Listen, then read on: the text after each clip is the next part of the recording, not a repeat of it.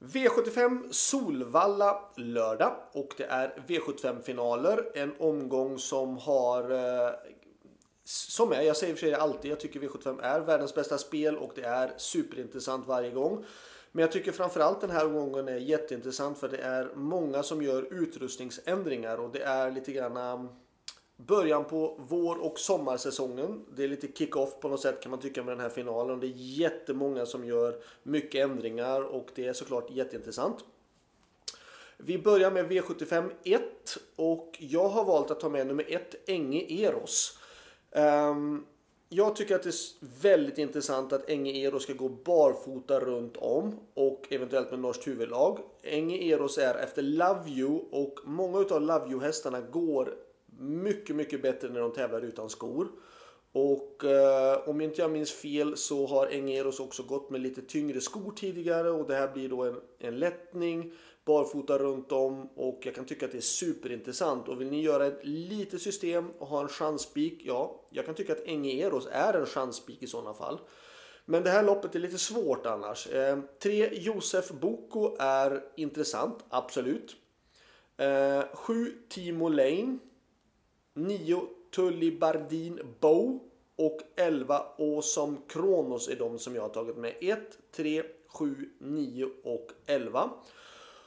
Och ska vi ta varningarna då, om vi nu ska ta ytterligare en häst så är det då nummer 5 Pere, Pere Ubu i sådana fall. Men jag var lite besviken på den hästen på Mantorp senast. Jag tycker att han var blek helt enkelt. Nu ska vi för sig gå barfota runt om och jänkarvagn och senast var det då skor fram och en vanlig vagn. Och det är klart att spår 5 bakom bilen, barfota runt om, jänkarvagn. Det luktar ju ledningen såklart och då kanske det kan vara värt att ta med den här resten trots att den presterade dåligt i lördag. Så att 1, 3, 5 i sådana fall då, 7, 9 och 11. V75 2 är inget eh, finallopp på det sättet utan det är Margaretas tidiga unga serie och det är för fyraåringar och det här loppet är första loppet kan man tycka liksom för de flesta av hästarna som, som ska vara med i de här årgångsloppen sen senare i år och det blir lite försiktigare körning än om det skulle varit en V75 final. Det gör att jag spikar nummer 5 Manny Muscle som är en jättefin häst och som har då fått eh, kommer ut här nu och gör en årsdebut. Eh, har ett bra utgångsläge, blir nedstuken till spår 4. Värsta motstånden är nummer 9 Mr. Macan. Och den har bakspår och det luktar spets på nummer 5 Many Muscles. Och eh, för mig är det en spik. Även om det är en årsdebut så brukar Reijo Liljendal alltid ha sin häst väldigt bra i ordning i första starten. Um, Erik Adelsson kör, hästen var jättebra förra året, möter hästar som inte har presterat riktigt lika. För mig är det en bra spik. Um, ska vi ta varningarna då? Ja, självklart då nummer 9 Mr. McCown. Men en häst som sitter i jättehög kapacitet um, och var en av de bästa i början på året förra året. Nummer 6 No Doubt. Um, det står att hästen ska tävla barfota runt om. Har spåret precis bredvid Manny Muscle. Skulle kanske kunna kliva ner på en bra position. Vi vet att den här hästen har hög kapacitet. Vi vet att det är ett långskott att den ska vinna. Men det kan vara en intressant varning i alla fall. V75 3.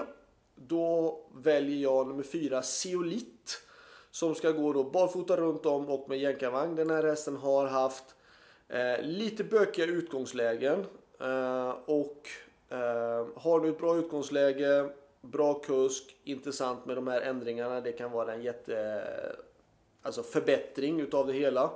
Men vi ska gardera. Vi ska ta med självklart med nummer 6 Lucky Truck som vi vet har kapaciteten. 9 D-Day Set som ska gå barfota bak och nummer 10 Kondior. Så 4, 6, 9 och 10. Ska vi ta med någon mer och varningen då tycker jag att det är nummer 2 Solkattens Ferrari. Barfota runt om och någon form utav stängt huvudlag. Det kan vara superintressant samt att Jorma Kontio kör. Ehm, behöver inte upp, jag tror inte att den blir så här jättestartsnabb barfota runt om men den kan få ett helt annorlunda baksteg. Ehm, den var ju väldigt bra när jag vann med den på Mantorp där då. Då gick den i dödens i stort sett hela loppet och var väldigt bra då för fem starter sedan. Kan vara intressant med barfota runt om. Det är lite gränsfall på om det kommer fungera men funkar det så kan det få en bra effekt på hästen.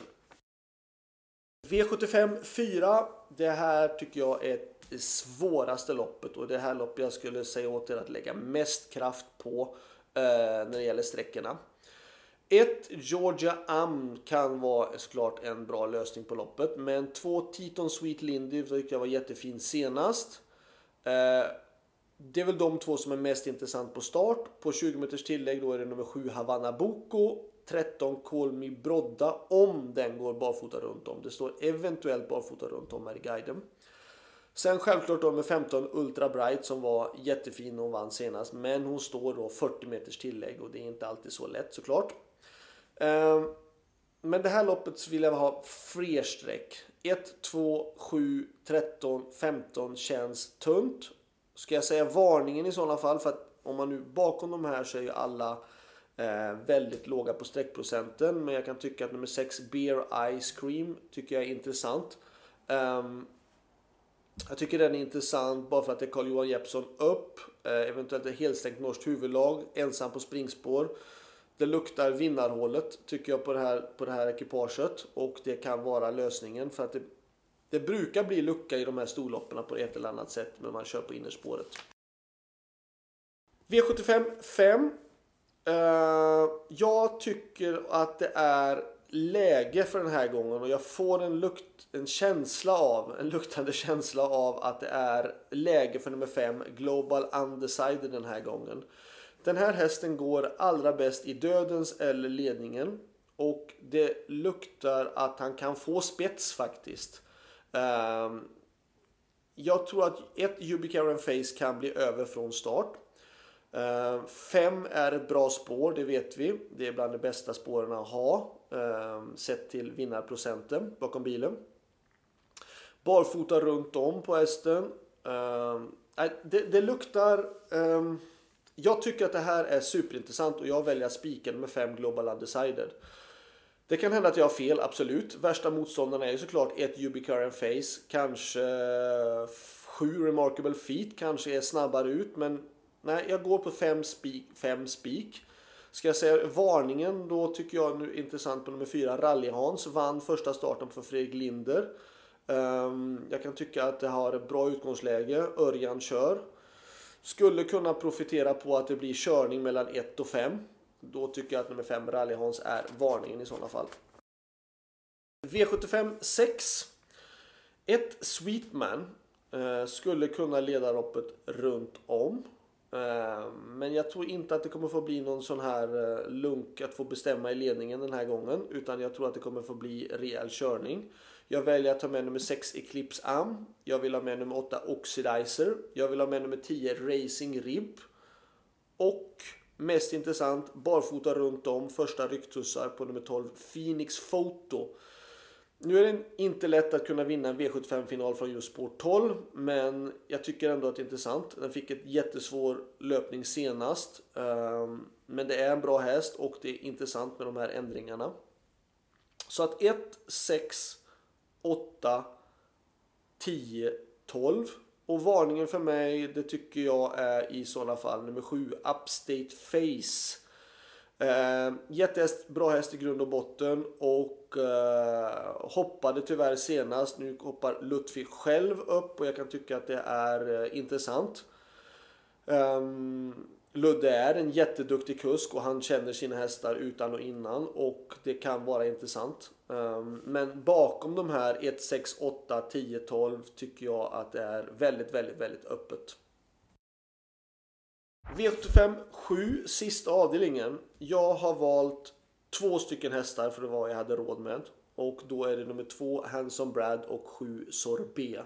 Jag tycker Sorbet såg jättefin ut senast. Visserligen var det då barfota runt om den en gången. Man maxade, maxade det redan då. Eh, den har lite sämre utgångsläge men jag tror att det blir lite spetskörning här. Jag har valt att plocka bort med fem Disco Valante men det kan hända att Disco Valante spetsar leder runt om. Men jag tycker nummer två, Hanson Brad, såg jättefin ut senast. Uh, fått ett lopp i kroppen, säkerligen mycket bättre tempo i kroppen, mycket liksom mer fit med ett lopp i kroppen. Um, så jag väljer att ta två före fem. Och så vill jag med då sju sorbet. Eh, varningen då, ja, självklart så är Disco Valante den tredje hästen att ta in i loppet. Men ska man säga det till en varning då tycker jag att nummer 8 Floris Baldwin har blivit alldeles för bortglömd. Hästen var ju fantastiskt fin när den vann på Åby, då var den barfota runt om. Tyvärr så står det ingenstans vad den hade för balans senast, men den var bara femma i Norge. Eh, nu är den lite grann helt bortglömd och den ska gå barfota runt om. Visserligen har den spår 8, men om det blir rejäl körning i det här loppet mellan till exempel Västerbo Groboa, Disco Valante, Hedson Brad, eh, självklart Sorbi också, då vet vi att Floris Baldwin är supersnabb om man får rätta löpningen. Det har han överraskat oss på tidigare och därför tycker jag att det är varningen. Så det var allt. Lycka till! Och sen så hörs vi igen nästa vecka. Då vet vi att det är V75 flera av dagarna. Och jag kommer köra i, tror jag, i samtliga utav dem och ha egna starthästar också så att det är intressant. Så missa inte det. Då hörs vi igen nästa vecka. Ha det bra. Hej då!